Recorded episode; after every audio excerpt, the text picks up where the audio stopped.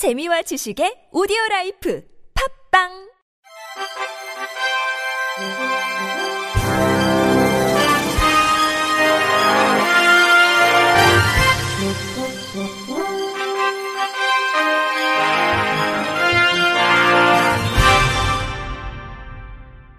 청취자 여러분 안녕하십니까? 5월 26일 금요일 KBRC 뉴스입니다.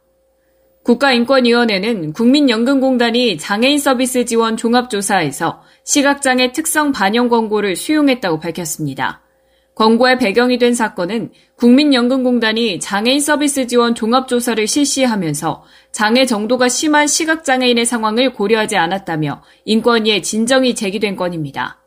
인권위는 국민연금공단이 장애인 서비스 지원 종합조사 시 진정인과 같은 시각장애인의 상황을 충분히 반영하지 않은 것은 장애인 차별금지법상 행정 절차 및 서비스 제공에 있어 정당한 사유 없이 장애를 고려하지 아니하는 기준을 적용함으로써 장애인에게 불리한 결과를 초래한 장애인 차별 행위로 판단했습니다.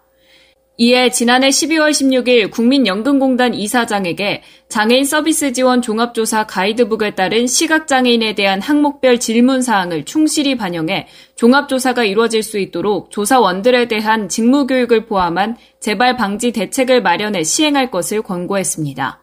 국민연금공단은 장애인 서비스 지원 종합조사의 전문성 향상을 위해 조사원 입문과정, 보수과정과 장애 유형별 특성에 대한 이해를 높이기 위해 전문 장애 감수성 교육 운영 방안을 마련해 올해 2월 상반기 조사원 교육을 실시했다고 회신했습니다. 인권위 장애인 차별시정위원회는 국민연금공단이 권고를 수용한 점을 환영한다면서 이번 조치를 계기로 향후 장애인 서비스 지원 종합조사 과정에서 장애 유형별 상황을 충분히 고려한 조사가 이루어질 것으로 기대한다고 밝혔습니다. 국회는 어제 본회의를 열고 장애인 활동지원법 개정안 등 장애인과 관련된 내용이 담긴 10개의 법안을 통과시켰습니다. 장애인 활동지원법 개정안은 장애인의 알 권리를 두텁게 보장하기 위해 활동지원 수급 자격 결정 통지서상의 서비스 지원 종합조사의 조사 영역별 결과를 포함하도록 했고, 장애 아동 복지지원법 개정안은 장애 조기 발견을 위한 보호자 교육을 실시하고 그 비용은 가와 지방자치단체가 지원할 수 있도록 했습니다. 장애인 건강권 및 의료 접근성 보장법 개정안은 장애인 건강조치의 대상을 중증 장애인에서 전체 장애인으로 장애인 건강검진기관 지정 의무화 대상을 공공보건의료기관 등으로 확대하는 내용이 담겼고 사회복지사업법 개정안은 사회복지시설 개선 정지명령 사유에 장애인 학대 관련 범죄를 추가했습니다. 정신건강 증진 및 정신질환자 복지서비스 지원법 개정안은 정신질환자 차별 해소를 위한 정책의 근거 자료로 활용할 수 있도록 정신질환자 실태조사 항목에 정신질환자 및 가족에 대한 차별 실태를 추가했고 문화예술진흥법 개정안은 장애인 문화예술 활동에 지원해 국가 및 지방자치단체가 설치한 문화시설 중 대통령령으로 정하는 문화시설은 장애인의 문화예술 활동 기회를 보장하기 위해 장애예술인의 공연, 전시 등을 정기적으로 실시하도록 했습니다. 장애인 기업활동촉진법 개정안은 근로자 없이 1인 기업을 경영하는 중증 장애인에게 업무 지원인을 통해 안정적, 지속적으로 경영 활동을 할 수 있도록 하는 등 장애인의 기업 활동을 더욱 촉진하기 위한 내용을 담았고 문화예술진흥법 개정안은 국가 및 지방자치단체가 설립한 문화시설에서 장애예술인의 공연과 전시 등 예술활동을 정기적으로 개최하도록 했습니다. 전국 장애인 차별철폐연대 등 3개 단체는 어제 오전 인권위 앞에서 기자회견을 열고 김광환 한국지체장애인협회 중앙회장의 기영아 발언에 대해 조속히 차별로 인정하고 권고를 내려달라고 촉구했습니다. 김 회장은 지난해 국회의원 회관에서 열린 장애인 개인예산제 도입 방안과 과제 토론회에서 사실 차별철폐연대와 같은 그런 단체가 탄생된 건 저는 정부와 정치권의 무관심도 굉장히 어떤 기형아와 괴물을 키웠다고 발언했습니다.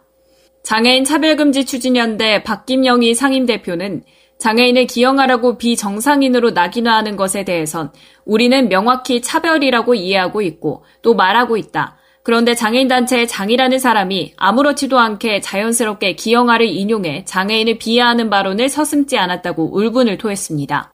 전장영 권달주 상임 공동대표는 장에게 최대 단체라고 자부하고 있는 단체의 장이 다른 단체를 험담하기 위해 기영아라는 차별적 단어를 사용했다. 하지만 인권위의 장애차별시정 소위원회 회의에서 김광원 회장이 장애인 당사자란 이유로 인용을 반대하는 위원이 있음에 따라 전원위원회 상정과 인용 결정을 차일피일 미루고 있다고 꼬집었습니다. 이어 기영아란 발언은 발화자의 장애 여부와 상관없이 장애 대중에게 가하는 분명한 혐오적 발언이다. 공식 석상인 토론회장에서 이러한 발언을 듣는 장애인 당사자들이 얼마나 모욕적이고 절망적이었을지를 생각한다면 인권위는 하루빨리 차별 인용을 해야 한다고 힘줘 말했습니다. 이에 이들 단체는 다음 달 예정된 인권위 전원위원회에서 김광환 회장의 기영아 발언에 대한 차별 인용을 결정할 것을 촉구했습니다. 장애인 기업 종합지원센터가 장애인 기업의 해외 시장 개척을 위해 베트남, 태국 시장 개척단을 파견한 가운데 약 180만 달러 규모의 계약 추진 성과를 거뒀다고 밝혔습니다. 현지 수출 유망 품목군인 화장품, 반려동물 용품 등을 다루는 장애인 기업 10개사로 구성된 베트남 태국 시장 개척단은 바이어사 총 65개와 1대1 수출 상담회를 진행했습니다. 그 결과 반려동물 헤어드라이기를 취급하는 주식회사 아임은 태국 현지 바이어사와 50만 달러의 업무 협약 체결과 독점 거래 계약을 맺었습니다. 또 세종몰은 베트남 상담회 현장에서 분필과 문구용 볼펜 제품 샘플을 판매한 뒤 상담 직후 28만 달러 상당의 상담 계약을 추진했으며 반려동물 간식 제조업체 에코텍은 베트남 바이어와 업무 협약을 체결한 동시에 태국 바이어에게 샘플 수출을 진행하는 등 큰 성과를 거뒀습니다. 센터 관계자는 일회성 사업으로 끝나지 않고 지속적인 사후 관리를 지원하는 등 장애인 기업의 글로벌 신규 시장 진출을 위해 지원을 아끼지 않겠다고 전했습니다. 경기도는 고령 장애인에게 문화 활동과 건강 관리 프로그램 등을 제공하는 고령 장애인 쉼터 20곳을 연내 설치 운영한다고 밝혔습니다. 앞서 도는 지난해 12월 보건복지부에 고령 장애인 쉼터에 대한 사회보장제도 신설 협의를 요청해 지난 20일 협의 완료 통보를 받았습니다. 고령 장애인 쉼터는 만 65세 이상 장애인을 대상으로 건강, 사회 참여, 사례 관리 등을 지원하면서 장애인 고령화에 따른 각종 사회 문제를 예방하게 됩니다.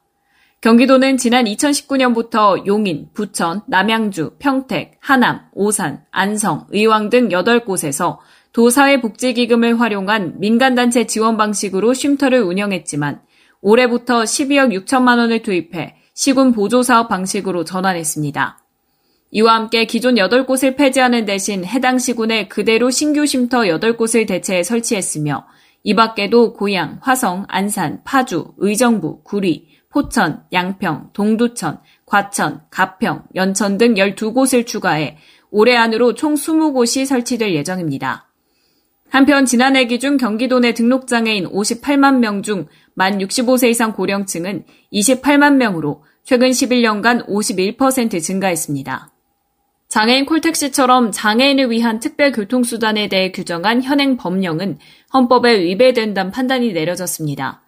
헌법재판소는 재판관 전원 일치 의견으로 교통약자법 시행 규칙 중 표준형 휠체어에 대해서만 규정한 휠체어 고정 설비의 안전 기준을 정한 부분에 헌법 불합치 결정을 내렸습니다. 이 사건 청구인의 어머니는 앉아서 이용하는 표준형 휠체어보다 긴 침대형 휠체어만 이용할 수 있는 중증 뇌병변 장애인으로 청구인은 교통약자법에 휠체어를 이용하지 못하는 장애인을 위한 탑승 설비 관련 규정을 두지 않은 건 평등권 침해라며 지난 2019년 10월 헌법소원 심판을 청구했습니다. 현행 교통약자법 시행 규칙은 특별교통수단의 안전설비 기준을 명시적으로 규정하고 있는데 앉아서 타는 표준 휠체어만을 대상으로 합니다. 현재는 표준 휠체어를 이용할 수 없는 장애인에 대한 고려 없이 표준 휠체어만을 대상으로 안전 기준을 정하는 건 불합리하고 국가의 의무를 제대로 이행한 것이라고 보기 어렵다고 지적했습니다. 심판 대상 조항은 합리적 이유 없이 표준 휠체어를 이용할 수 있는 장애인과 그럴 수 없는 장애인을 달리 취급해 청구인의 평등권을 침해한다고도 덧붙였습니다. 끝으로 날씨입니다. 네, 연휴 첫날인 27일 토요일은 전국 곳곳에 비 소식이 있습니다. 낮 기온은 대부분 25도를 넘으면서 덥고 습한 날씨가 예상되는데요. 오후 6시부터 자정 사이에 수도권과 강원 내륙 산지에 5에서 20mm의 비가 내릴 것으로 보입니다. 낮 12시부터 밤 사이에는 충청권 내륙과 경상권 내륙을 중심으로 예상 강수량 5에서 20mm 수준의 소나기가 오는 곳도 있겠습니다. 아침 최저 기온은 서울이 18도, 인천 17도, 대전 17도, 대구 17도, 제주 19도를 보이겠고, 낮 최고 기온은 서울이 25도, 강릉 28도, 전주 27도, 부산 23도 보이겠습니다. 서해와 남해, 제주도 해상엔 바다 안개가 끼는 곳이 있겠고, 서해상엔 천둥 번개를 동반한 돌풍이 불 수도 있습니다. 날씨였습니다. 이상으로 5월 26일 금요일 KBRC 뉴스를 마칩니다. 지금까지 제작의 이창훈, 진행의 최유선이었습니다. 고맙습니다. KBIC